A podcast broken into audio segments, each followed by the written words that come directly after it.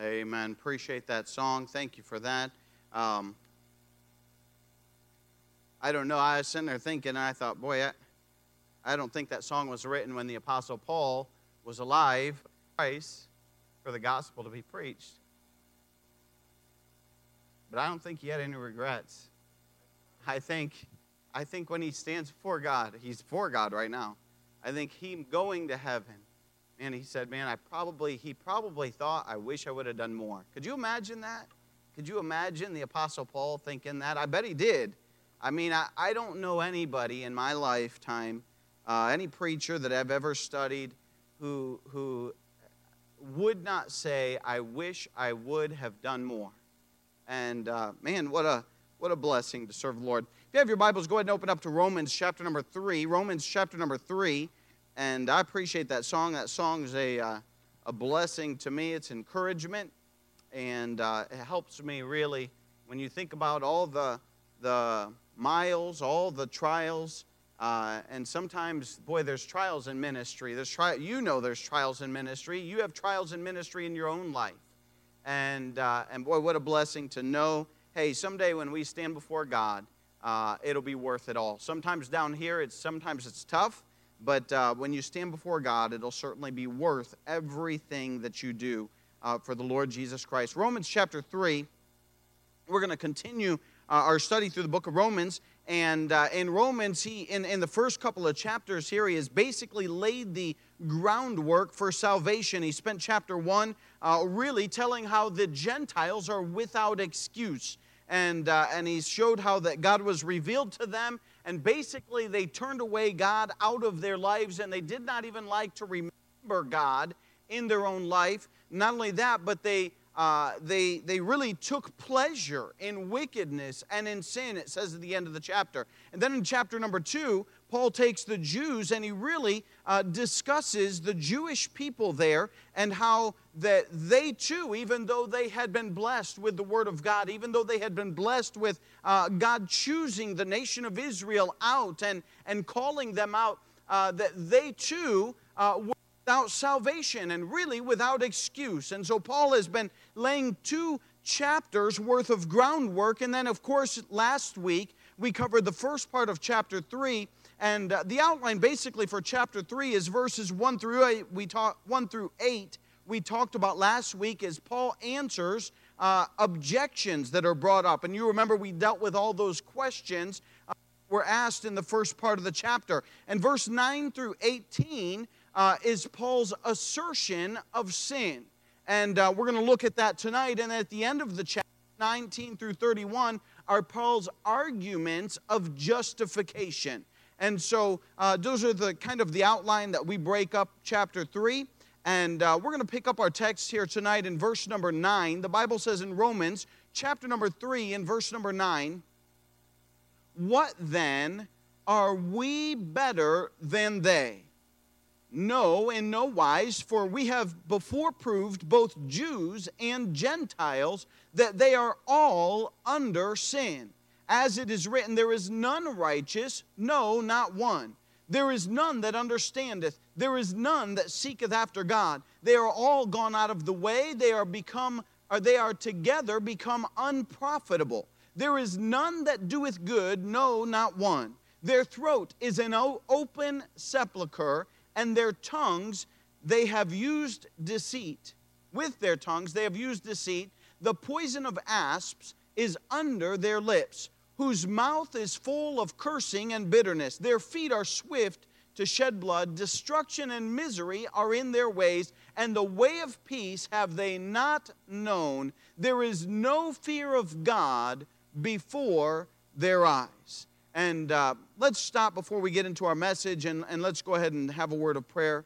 Father, we thank you for today. We thank you just for your goodness to us. Thank you again, Father, for the opportunity that we have to open your word, to learn from it, to study it, to think about it, to dwell upon it for uh, these few moments. Father, God, I pray that you'd use me. I pray, Father, that you'd speak through me. God, I pray that you would touch each and every heart and each and every uh, person, Father, that's here tonight. And we'll thank you for that. In Jesus' precious name we pray. Amen. Look at our text. Uh, we're talking about Paul's assertion of sin. And, uh, and as I started looking at it, I, I thought, boy, this is, uh, this is almost a, uh, Paul proverbially body slams people at this point. Uh, he's been laying the groundwork and he's told them, hey, uh, you're sinners, you've been given opportunity, and he's told them uh, how the, the many opportunities that they have had to know God. He talks about in Romans 1 how he revealed himself even within man. And then he talks about in chapter 2 how he had chosen the nation of Israel and given them the commands of God and how they then abandoned them. And he starts out this section saying uh, in verse number 8, and or verse number 9 rather, what then are we better than they? Paul, of course, being a Jew, would lump himself with the Jewish side and he would say, Hey, are we better than they? You'll remember in chapter 3 and verse 1, he says, What advantage then hath the Jew? And what profit is it uh, is is there of the circumcision? And he goes on and says, Hey, unto them were committed the oracles of God. But then in, in, in verse number 9, he says, Okay, then because we've been given the oracles of God, are we, Jewish people, better than they? And you'll remember that he's writing a mixed crowd here in the book of Romans of both Jews and Gentiles. And so he's trying to uh, bring them all to the same level ground that every person before the eyes of God is a sinner. And so that's where he's drawing all this to. And now he, the question comes up well, are the Jews better then? Because they have been committed the oracles of God. And he says, no, in no wise. And then he goes on and he says, for we have before proved both Jews and Gentiles they are, that they are all under sin. And he goes on in verse number 10 and he says, As it is written, there is none righteous, no, not one. And as we look at this, uh, I want you to see, of course, Paul's assertion of sin, but I want you to see in verses 9 and 10, uh, I want you to see sin's reach. How far does it reach? Where is, where is the end of sin? How far is the effect of sin? And of course, he's saying there, uh, are the Jews better? And, and of course, the answer is no. Uh, it, and so, as we look at that and we think about that, he says very clearly in verse number 9, he says, For we have before proved, both Jews and Gentiles, that they are all under sin. Most Gentiles would have probably been uh, aware of their sin, especially around Jewish people. Uh, but maybe a lot of the Jews were not so much. They thought, well, because I'm Jewish, because I am a chosen nation, uh, that, hey, we're okay. Uh, and so Paul is making it very clear and very plain to them uh, that they have to acknowledge their sin. Uh, listen, in dealing with people, especially, uh, I remember a missionary coming through and, and he said, Man, I'd rather go to heathen people than to a religious people. Uh, and and he, was, he was actually going to a religious nation. Uh, but he said, Man, dealing with religious people, they all think they're okay because of their religion. And they don't think there's any problem with the path that they are on. And that's kind of how Paul is dealing with the Jewish people, that they think they're okay with God because they are a religious people. And I wrote down here in my notes uh, no sin, no salvation. That would be N O, no sin, no salvation. Somebody who does not recognize and realize that they are on a failing path cannot and will not get saved. If you imagine yourself two boats out in the ocean or in a lake, and, and you look out and, and you see that other boat, and you see that there's a big hole in the side of it, and uh, that there is water flowing into it, and you see there's people on that boat. Those people, they're just relaxing. They're just, maybe they're taking a nap and, and you say, hey, hey, you need to come over to our boat, we'll save you. They're like, man, what are you? Go away. I am relaxing. I'm out here on the lake. I don't want to be bothered by anybody they will not get out of their boat until they recognize that there is a problem, that there is a hole on the boat that they are in, and that it is sinking and going down. And so, if you imagine here, Paul is taking the Jewish people and he's saying, he's saying to them, listen, uh, the, the Jewish religion is a sinking religion. it does not save. You got to remember in Paul's day uh, that, listen, this was still all fresh. The Gospels had not been written. Uh, this was still new to them. And so many of the Jewish people were continuing in their Judaism and in their religious uh, observances of all the temple and of all the uh, law of the Old Testament. And to them, they were fine with God. And so Paul is trying to help them understand that listen, uh, if they uh, if they don't acknowledge their sin, then they cannot be saved. There's no way for them to be saved. There's no need for them to be saved. So no sin and oh sin and oh salvation, but no sin. In other words, K N O W, to acknowledge your sin and realize, oh, you know what? I do have a big hole in my boat. It is going down. I do have a problem on my hands. I do need to get out of this boat and I do need to do something about my situation immediately. And so that, that is what Paul is trying to help them recognize. And he says it very clearly in verse number nine. He says, In no, in no wise, for we have before proved in chapter one and chapter two, both Jews and Gentiles, that they are all under sin. And he goes on in verse number 10 and he says, As it is written. And then he goes on in, in verses 10 uh, or 11, well, 10 really down through uh, probably about 17, and he quotes a lot of Old Testament passages. Turn with me, we'll not look at them all, but to turn with me to Psalms chapter number 14. Save your spot there in Romans chapter 3 as we'll be back there. But Psalm chapter number 14. And I, think it's good for us to go back and look at some of the things that Paul quoted out of the Old Testament. You got to imagine Paul was a preacher, and, uh, and you know what? He takes his text from the Word of God. And, uh, and so he's going to go back and he says, Hey, it is written. Here I'm going to prove my point that all men are under sin. And he takes, of course, Old Testament text because he does not have New Testament. And I explained last week uh, because sometimes when we come up to the idea of it is written, uh, I think to myself, why didn't Paul just say uh, Psalms chapter number 14? Well, because chapter numbers were not introduced in Paul's day. Uh, matter of fact, I was looking that up and I said that last week. Uh, chapters were not even introduced uh, until 1227 uh, or, or even 1382 in the Wycliffe Bible was the first time really that chapter divisions were introduced to the Bible. And then uh, verses were not even used until uh, around, the, around the 1500s, the middle of the 1500s. So there wasn't, Paul couldn't just say, well, turn to, to Psalm chapter number 14 and verse number 1 like we can. And so he'll say, it is. Look with me in Psalm 14 and verse number 1. He says, the fool hath said in his heart, there is no God. And then he goes on and he kind of quotes what uh, or Paul quotes from here. He says, They are corrupt, they have done abominable works, there is none that doeth good. The Lord looked down from heaven upon the children of men to see if there were any that did understand and seek God. They are all gone aside, they are altogether become filthy. There is none that doeth good, no, not one.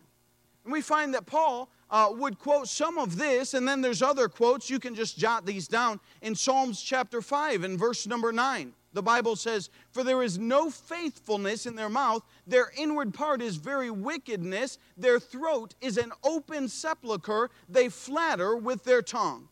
Psalms 4, 140 and verse 3 says, They have sharpened their tongues like a serpent. Adder's poison is under their lips, Selah. And Psalm 10 and verse 7, he says, His mouth is full of cursing and deceit, and fraud under his tongue is mischief and vanity. And then Proverbs 1 16 says, For their feet do uh, for their feet run to evil and make haste to shed blood. And then Psalm 36 1 The transgression of the wicked saith within my heart that there is no fear of God before his eyes. And what I'm saying is, Paul would take his text from the Old Testament and he would apply it to today. And he's saying, listen, that there is none righteous. How far is the reach of sin? Listen, both Jew and both Gentile, uh, heathen people that do not have any religion whatsoever, all men are on the same ground before the Lord Jesus Christ that we are all sinners. And he covers that. And he goes back, uh, we don't have to go back, but in, in, in uh, chapter 2 it was, he said, what about, what about the Gentiles that don't have the law? And he said, well, their own uh, society would come up with moral laws that would teach that some things are right and some things are wrong. And therefore, uh, within their own moral law, they have an idea of right and wrong.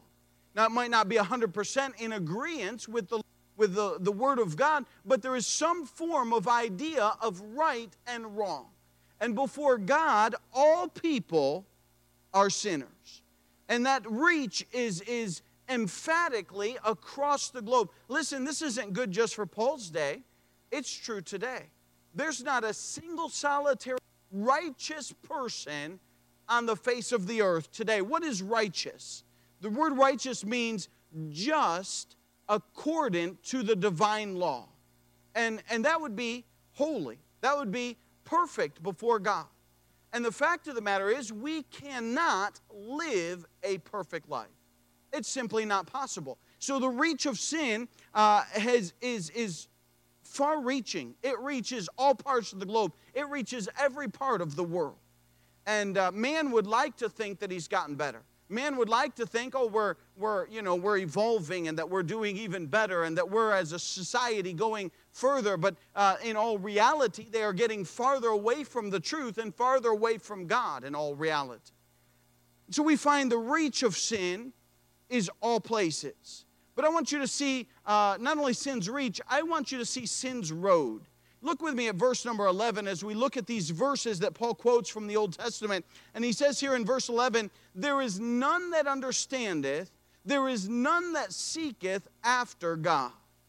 Listen, sin's road is the same as it was in the Garden of Eden when, the, when uh, Satan came and tempted uh, Eve and Adam to sin against the Word of God as it is today. There's not much difference. Not much has changed. Uh, the world has changed, yes. Technology has changed, yes. But sin and temptation still remain the same. There's not much difference. And so we'll look at this, and it says here in verse number 11, uh, we can see that the wisdom, or sin rather, would corrupt wisdom. It says, There is none that understandeth, there is none that seeketh after God. Listen, this book is a spiritual book. We found in in Corinthians, it says that it is understood, it's spiritually understood. Lost people often do not grasp the Word of God. How about Nicodemus? When Jesus was talking to Nicodemus, he said, Ye must be born again. And Nicodemus, a lost man, scratched his head, doctor of the law, scratched his head and said, How can a man that's old be born a second time? That's not possible. And, and Jesus, of course, was talking on a spiritual plane, and Nicodemus was understanding on a, on a human plane. And so, what I'm saying is listen, sin will corrupt our wisdom and will not understand things. Uh, and the Word of God is very true about that. And so, we find that, wi- that sin will corrupt wisdom. Not only will sin corrupt wisdom, look at the second part of verse 11 for is, there is none that seeketh after God. Not only will it corrupt your wisdom, sin will corrupt your will. You know, I heard an old preacher say this long time ago. Uh, he said, This book will keep you from sin, or sin will keep you from this book. There's, there is, you can, uh, you can mark that down in the front of your Bible. And I encourage you to write it down in the front of your Bible. This book will keep you from sin, or sin will keep you from this book. It's going to be one or the other. You're either going to adapt the Word of God in your life, or, you're going to uh, fall into sin and get entangled in sin to the point that, hey, uh, that, that you're not reading the Word of God. And so we find that uh, sin will corrupt your will, so that there's none that seeketh after God. Uh, and we looked at that in Romans chapter 1, all the steps that they go through, and how sin just takes them farther away from God, and they want to remove God out of their mind, and they don't want to think about God. Uh, why? Because it's convicting to them. And so we find the road of sin is it corrupts your wisdom, it corrupts your will.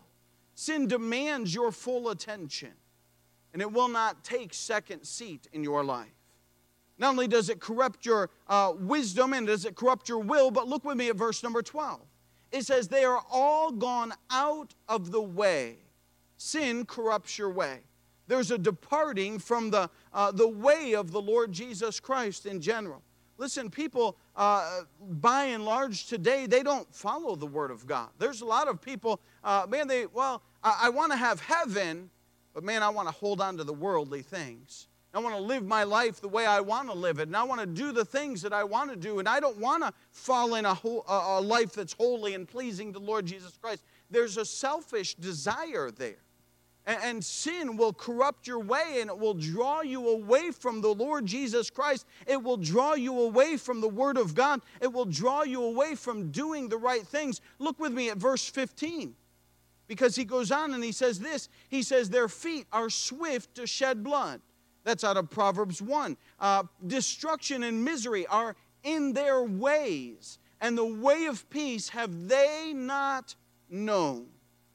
Listen, this book or, or sin rather, will draw you away from the Lord Jesus Christ. I, I've watched it time and time again. I've grown up in church my whole life, and I've watched people, and, and, and sadly, it's like, don't do this. You hear the preacher, don't do that, don't do this, live a right life. And you watch people, and they start to, they start to kind of fall away from the Lord. They take another step, and the further they get, the easier it is. And it seems like the faster the slide goes to the point that they're eventually so far removed from the Lord Jesus Christ that you don't ever see them in church. When you do see them, they kind of duck and, and turn tail and run. Why? Because they don't want anything to do with righteousness. They know in their heart they're not living right. They're not interested in what happened. It's sin's road. It corrupts their will. It corrupts their, uh, their, their wisdom. It corrupts their way, and it will draw them away from the Lord Jesus Christ.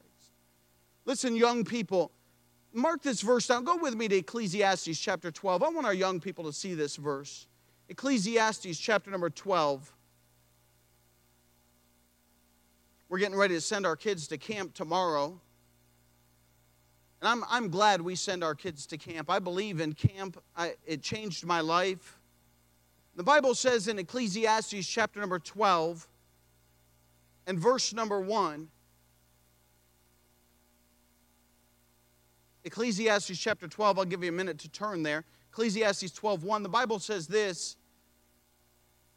It says, Remember now thy Creator in the days of thy youth when the evil days, while the evil days come not, nor the years draw nigh, when thou shalt say, I have no pleasure in them. Listen, to youth, uh, it's important to teach them the Word of God to get them the Word of God. Why do we send our kids to camp? Why do we raise money to help send our kids to camp? Listen, I believe it's important we get the kids away from the world and into the Word of God for a solid week. And today it's even far more important with all the electronics and all the gadgets and all the things. Uh, listen, to be able to shut everything off and focus on the Lord Jesus Christ and focus on His Word for a solid week is man pulling them out of the world and saying, Hey, I want you to study the Word of God for a week and get to know who God is. And listen, why? Because young people, especially young people who grow up in church, they're more innocent. And listen, we need to protect them and, and give them the Word of God. Why? Because listen, there's evil days. Hey, we are living in evil days. There's no doubt about it. And I remember growing up, there, there's evil in the world that as a young person, I was ignorant of, to be honest with you. I, have told the story a few times. My kids laugh at me because I remember the first time somebody lied to me and, uh, and stole uh, uh, my sweatshirt. My kids all laugh. And I said, and the kid said, Well, it was mine. I left it here. And, and I didn't believe him, or I believed him. I, I thought, Well, it must have been his. He told me it was his. He lied to me. I just couldn't believe that.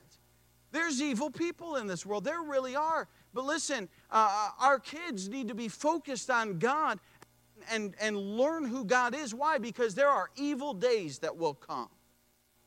And they need to be rooted and grounded in the Word of God because sin will take you a road that is away from God. And that's what this world is pushing towards. Listen, our young people, it's important to stay in church. It's important to ground yourself in the Word of God. Make it your faith, not your parents' faith. Make it personal. Say, I want to know who God is. I want to learn what the Bible says. I want to know who God is in my life so that when evil days do come, I can always go back and I can say, you know what? I know what the Bible says. I know what I need to believe, and I know where I need to be, and I know who I need to follow. And it's what the Word of God says. Make it a personal thing to you because, listen, sin's road will corrupt your wisdom, it will corrupt your will, it will corrupt your way if you let it. Look at verses 13 and 14.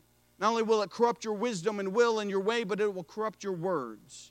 Look with me at verse number 13. The Bible says, Their throat is an open sepulchre. With their tongues have they used deceit. The poison of asps is under their lips, whose mouth is full of cursing and bitterness. Words are corrupted. We think of all those words, the deceit. We think of uh, the, how their throat is an open sepulchre and how it just leads people to, to uh, death and destruction and reality, the philosophy of this world uh, will, will completely destroy people. It is, it is unbelievable to me. It's un, unimaginable to me that, that people are, are, are trying to, uh, they're going to allow their children to decide what gender they are. I, I, I just can't even understand that.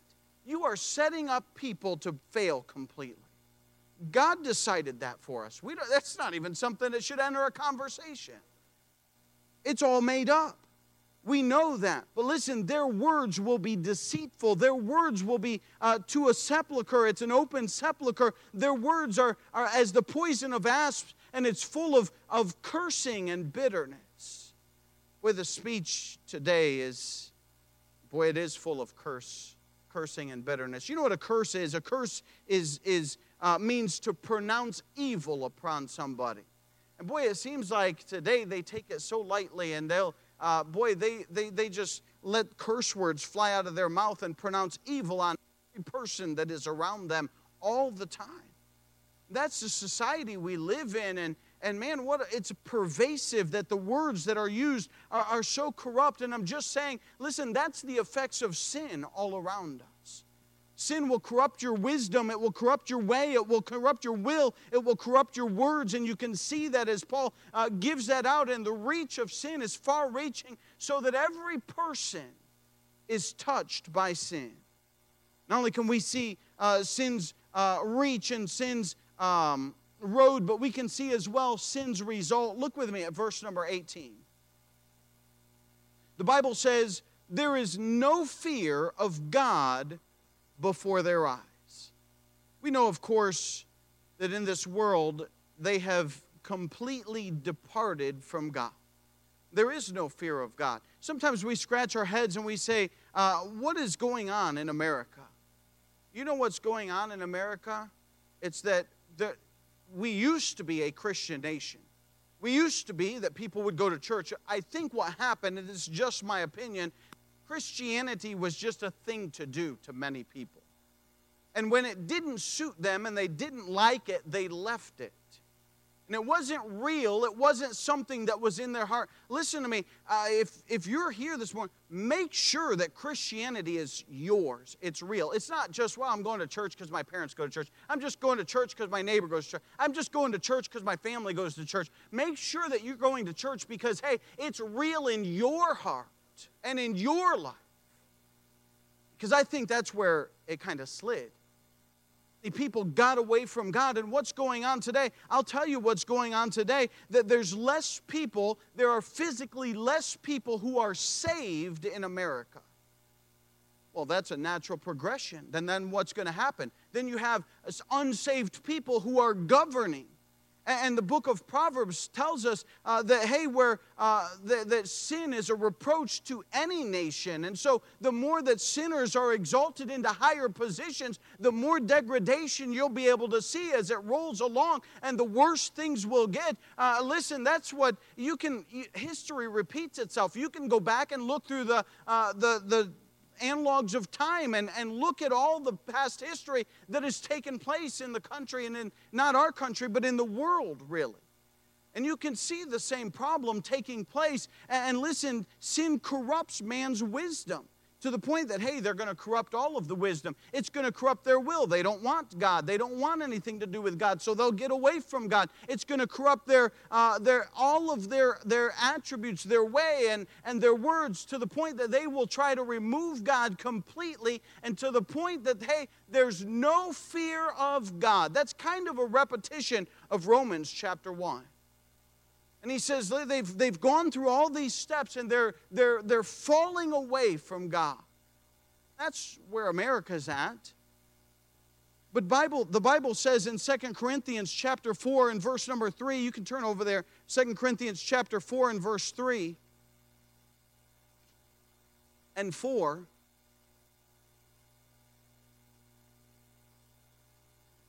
Second Corinthians chapter 4 and verse 3, the Bible says this 2 Corinthians 4 3. But if our gospel be hid, it is hid to them that are lost. Verse 4 says, In whom the God of this world hath blinded the minds of them which believe not, lest the light of the glorious gospel of Christ, who is the image of God, should shine unto them. It's easy to point out the problem. It's easy to be aware of what's going on. The, what's going on is America is lost. There are lost people governing our nation. There are lost people in high positions of authority. But what's the answer? Well, the answer is Jesus Christ. It doesn't change.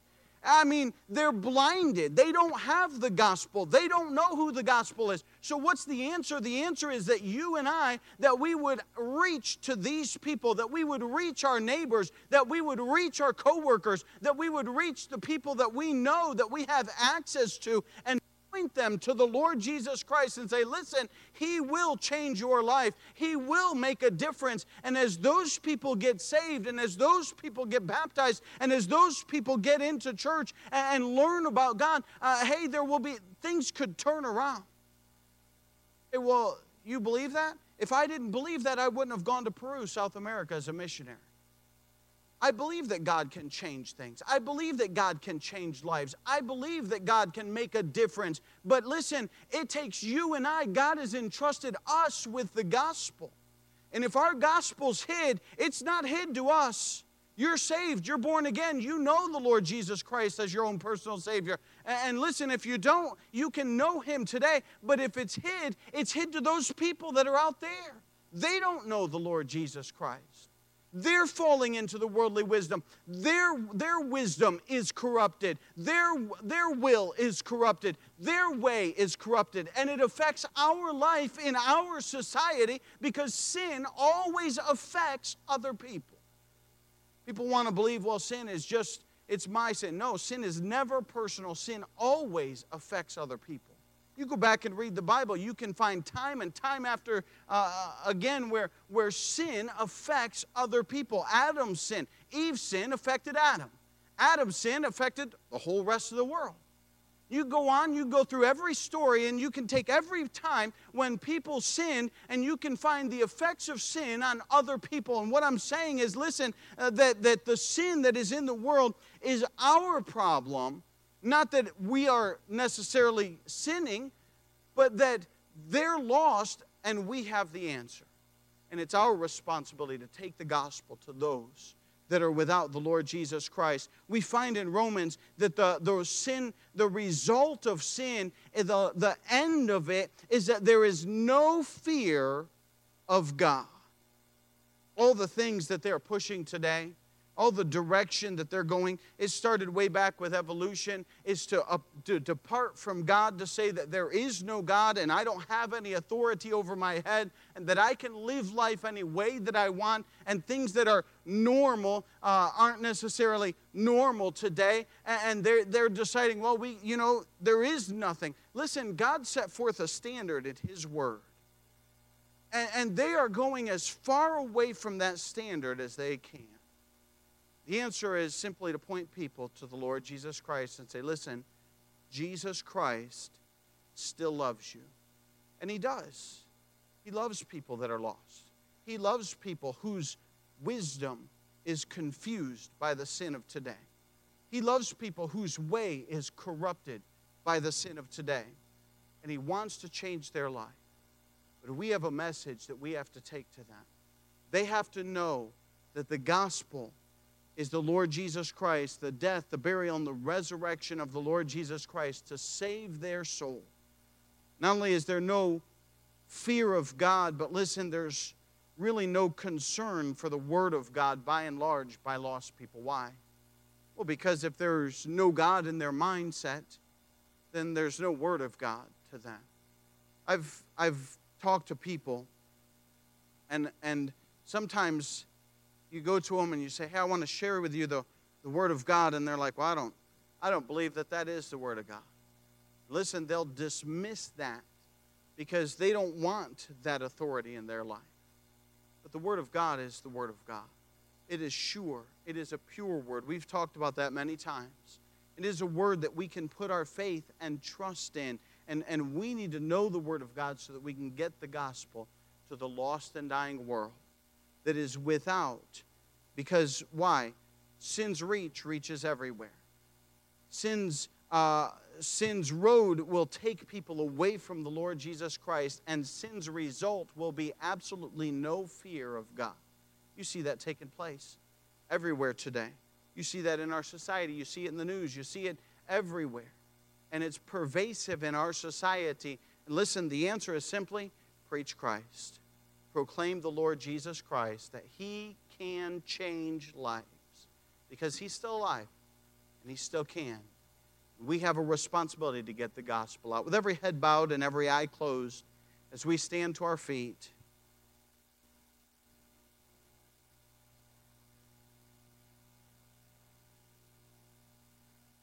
Father, we thank you for your goodness to us. We thank you for the fact, God, that we have put our faith and trust in you. God, if there's one person here this evening that does not know you as their own personal Savior, God, I pray that they'd put their faith and trust in you today. God, maybe there's one that they go to church because their family goes to church, but it's never been personal. It's never been something that they have done. God, may they put their faith and trust in you today. And God, for those of us who are born again, we thank you for our salvation. We thank you for the fact that you have saved us and that you have corrected our, our wisdom and corrected our will and corrected our way and corrected even our words. God, I pray that you would help us to be a light, a beacon of hope and truth to the lost and dying world. God, may we proclaim the hope that is in Jesus Christ that our gospel would not be hid, but it would be something that we would share with others. God, I pray that you'd help us to reach the lost and dying world around us. Help us to reach Massillon, Ohio. Help us to be a witness to our coworkers, to our neighbors, to our family, to our friends. God, may we see you work and you move in our midst, and we'll thank you for that. In Jesus' precious name, I pray. Amen. As the piano begins to play, if God's spoken to your heart, the altar's open.